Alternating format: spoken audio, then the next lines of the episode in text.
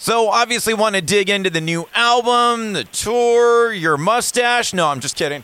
But uh, did, did did want to talk about the uh, upcoming tour that we got you coming in uh, a few weeks here to the Hollywood Palladium, kind of closing out the tour, and wanted to talk manic and uh, songwriting and a few other things with you. But dude, take me back to March of 2020. I mean, there's no way to ignore what we've been kind of enduring for these past couple of years. You guys just recently put out Pressure. I mean, it wasn't that old of an album. Got to see you at the Glass House on the headlining tour, playing a bunch of tunes off of that album. But then the pandemic hits, all the touring gets canceled. At what point do you start writing Manic? Was it pretty quickly? Yeah, it was pretty immediate. Um, we had finished Pressure in like March of 2019, I believe. We had done, uh, we did a U.S. headliner on it, a UK headliner on it, and then an Australian support tour. So yeah, it kind of we didn't really get to do a whole lot with it, but I think we did enough for the direction of the next album to be super clear to me, and kind of just be inspired of like you know playing new songs on the road, like seeing what worked and and what didn't, and uh, so on and so forth. But um, yeah, the writing for Manic pretty much started immediately. For the past, you know, 10 years or so, like we've all been playing at least one show a month, you know what I mean? And yeah, as we became a you know, more established band, then we started doing, you know, 150 shows a year, so on and so forth. And I had to still feel like, you know, I was in a band. And uh, the way that I do that is, is writing the music and uh, the content for it just came super naturally with you know everything that's going on in the world, and you know I, I certainly didn't want to write like a COVID record, you know what I mean, and call it like quarantine or you know what I mean. Like I just wanted to, to you know write about like a lot of the emotions and and things that you know we're gone through in the year. So in in a way, like it is certainly inspired by like the world events which happen to be COVID, but I definitely tried my hardest not to make it a COVID record.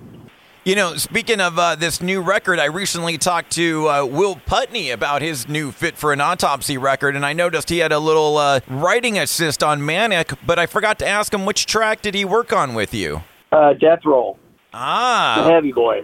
Yeah. yeah. super heavy boy. Now it makes sense. yeah, that sense. Was, uh, me, uh, Will Putney, and then uh, Jeremy McKinnon from A Day to Remember. Beautiful. And and how about how long did that take? And and I imagine Jeremy called up Will, or did you already know him? I had never met Will before, um, and I think uh, Day Remember worked with him on Last Chance to Dance on their last record. And when I brought the idea to Jeremy, uh, we were just kind of talking about, you know, making the heaviest song on our record called Death Roll because you know we're a bunch of Florida boys and we love Gators and so on and so forth. And he's like, dude, like Will Putney would, you know, slay this. So we all hopped on a Zoom call and I think we wrote the song in like three hours. From there, it was just, you know, putting everything together and, and so on and so forth. So super fun though. Awesome. And, you know, speaking of the Zoom call, I was going to ask you about that too. Did you have to uh, kind of write this record over Zoom with the guys, or were you able to get in the studio together? I mean, obviously when it came time for recording, but during the writing process. So a lot of it I did myself, um, and then we did a couple of cabin retreats as, as Wage War. Uh, I think we did two different ones, and we would kind of get together and put finishing touches on songs and stuff, which was super cool. We'd never done anything like that before. But yeah, I mean, there definitely was a lot of Zoom writing. I'm not. I'm trying to think of how many songs that I Zoom wrote that ended up on the record. I think it was just that one, and then everything else was either in person or you know in the studio. And uh, speaking of writing and producing, uh, interesting to see that uh, you getting first time uh, producing credits on Manic and, and talk about uh, that change this time around. I think it's something that I probably should have stepped up on, you know, a little while ago, but um, I really felt on this record more than ever that, you know, like a lot of the ideas and production stuff that I brought to the table were things that ended up getting used or ideas that, you know, inspired. So I've been working on it, you know, ever since you know, I was a kid, like I became a writer because I was the first one to get a recording program and you know start doing that kind of thing and then um you know sat down and you know I'm always trying to get better at, at what I do and and and in this instance it just seemed to work out and so that's super exciting for me as well. Do you ever see a situation where you end up like a Will Putney that you're so busy producing that you, you stay home and don't go out on the road, or, or is the road too important for you? That's hard to say. I mean, at this point in my life and at this age and, you know, marital status and whatnot, you know, being on the road is, is a fine thing for me. So um, you know, maybe priorities change at some point in life, but I don't think that'll be any day soon. We're, uh, I feel like in, in some ways we're just kind of getting started. So we're excited for what's to come, and a lot of, a lot of cool things are already happening this year. And as we look towards the end of the year and stuff, like it just everything seems to be super cool. Speaking about uh, you and, and writing, really cool to see a co-write on the new Falling in Reverse track, Zombified, and talk about getting together with Ronnie for that track. I've actually been uh, lucky enough to work on the past three: Drugs, Popular Monster, and um, Zombified. I'm trying to think of like where I first met Ronnie. We're managed by the same company, and I think that I think he had heard Stitch or something, and he was just like, "Who wrote that riff?" And uh, my manager was like, "Oh, that's Cody from Wage War." And that's another one of our clients. And I think it was Warp 2018 was the first time that we like hung out and we spent a couple nights. They were on like two weeks of the tour. We were on the whole thing. So a couple nights after the show was over, we would just go hang with Ronnie, and um, yeah, we just garnered a you know supernatural uh, or uh, not supernatural, but super natural friendship and um he's you know one of my favorite people to work with he's so talented like everything that he does is just gold and you know zombified is like really really i think his best work. And um i'm super fortunate i've done that. And um i mean as a songwriter it's changed my life. That's my first number one. It's my first gold record and my first platinum record. So or popular monster is. So right. i owe a lot to ronnie. And uh i'm thankful to be someone that he likes to work with. And i have a great time doing it. So hopefully there's more. And um you know we we stay collaborating. And but super super honored to, to be a part of that for sure and I imagine as much fun as you're having in the studio, having as much fun with him out there, out on the road, touring with him as well. Yeah, we're we're day three today. I'm uh, I'm actually on our bus right now, looking at uh, thousands of Cincinnati Bengals fans because our venue is right next door to a playoff game tonight. Oh man, um, go so Bengals! It's pretty wild out there. Do what? I said go Bengals. Yeah, well they're taking on the Raiders. Isn't that more your speed? I'm more Rams, SoCal. We're we got the Rams back, so I'm I'm going for the Rams on Monday night, which I'm not feeling great about. Yeah, I mean uh, the tour has been awesome so far. Um, you know, we're three days in. Everyone's still kind of working through the kinks of, you know, the lights and show stuff and getting in the groove. But we're having a blast so far. First two shows are sold out, and it's just been absolutely crushing. Speaking of uh, uh, Southern California, but going south a little bit to like Orange County near Disneyland was the last time I saw you out there with Beartooth back in what was that yeah. September, uh, and that was early on in the uh, I think it was like second or third show. And man, Caleb broke down on stage, just being so emotional, being to be back out there on stage. I imagine that was a great tour yeah. for you as well. We had the best time, man. The Beartooth guys are just absolute sweethearts, and I think given the circumstances of being one of the first rock tours out and really wanting to like show that this can happen, uh, we really like hunkered down and bonded together to make sure that we got through all 30 shows, and we did. No cancellations, no nothing. They really some of our best friends we've met since you know being in this wild and crazy business, and super genuinely good people, and in my opinion, one of the best bands out right now. But yeah, we had an absolute blast with them. I feel like you should get like a badge or a medal or a ribbon or something for doing a tour and not having any any cancellations due to COVID or anything. Getting through a full tour like that, you should get some sort of badge of honor. And I imagine other bands, yeah. other bands calling you to say like, "How'd you do it, bro? What's the secret? What's the trick?"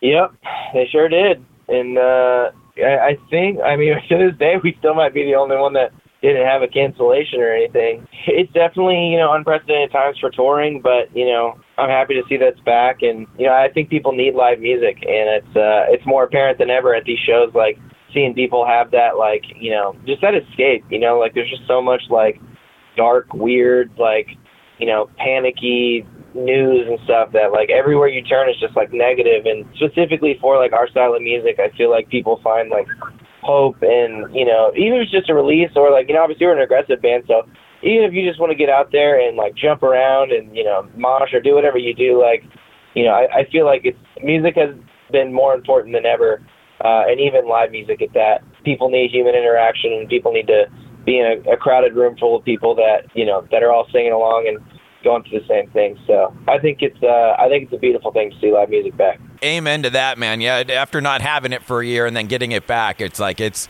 it's a religious experience now. Every show is just that release and that tune out and, and putting the phone away for a while and putting your problems away and and like you said, just screaming along to your favorite song. Nothing better than that. Yeah, dude. No kidding. Hey, one other uh, bromance I wanted to ask you about. Uh, I saw on Twitter, more kind of during the pandemic, you and uh, Matty Mullins of Memphis May Fire. Are you guys neighbors? Uh, basically, he lives about seven minutes uh, down the road from me, and uh, we see each other every single day. So, yeah, man, that's one of my best friends. Is one of my brothers, man. Love him to death. And I imagine uh, there's going to be some writing credits on their new album then too. I would imagine.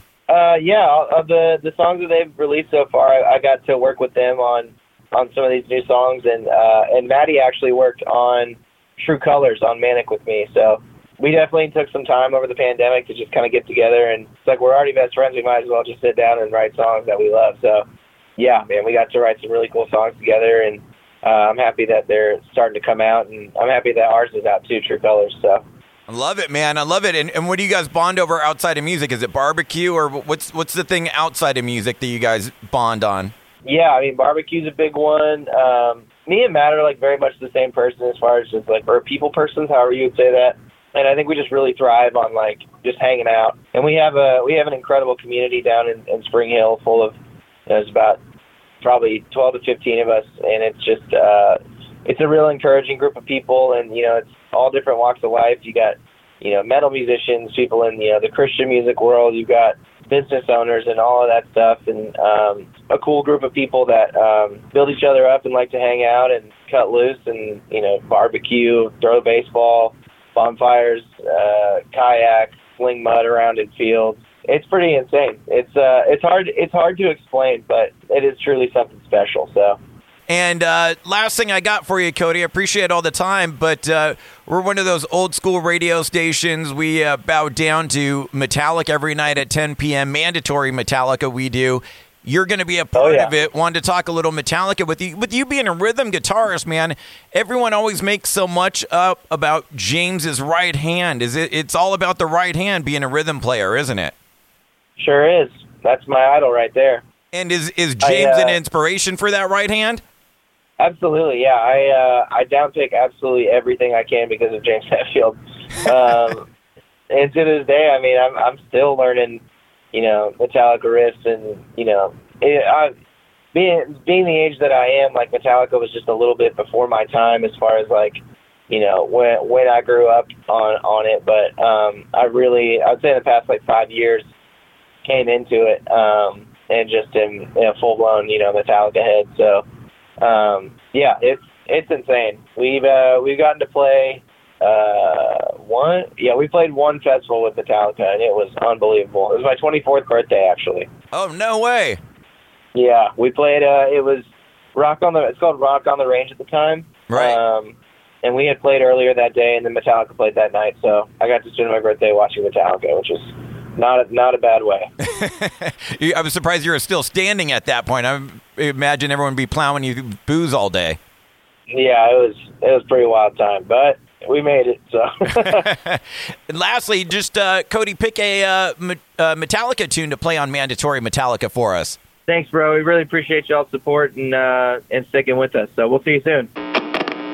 Dude, you absolutely rock. Thank you so much for checking out the entire interview. Now just hit subscribe. Subscribe to the podcast, Radioactive Mike Z. My interviews in their entirety, available on all the major platforms TuneIn, Stitcher, iTunes, SoundCloud, whatever you're listening to right now. Just hit the subscribe button. Make sure to give me a follow on the socials as well. I'll follow you back at Mike Z967. And bro, don't miss the radio show. Now 10 p.m p.m. to midnight on 96.7 KCal Rocks in the Southern California Inland Empire area, Riverside, San Bernardino County. Always streaming on live at kcalfm.com. You, my friend, absolutely rock.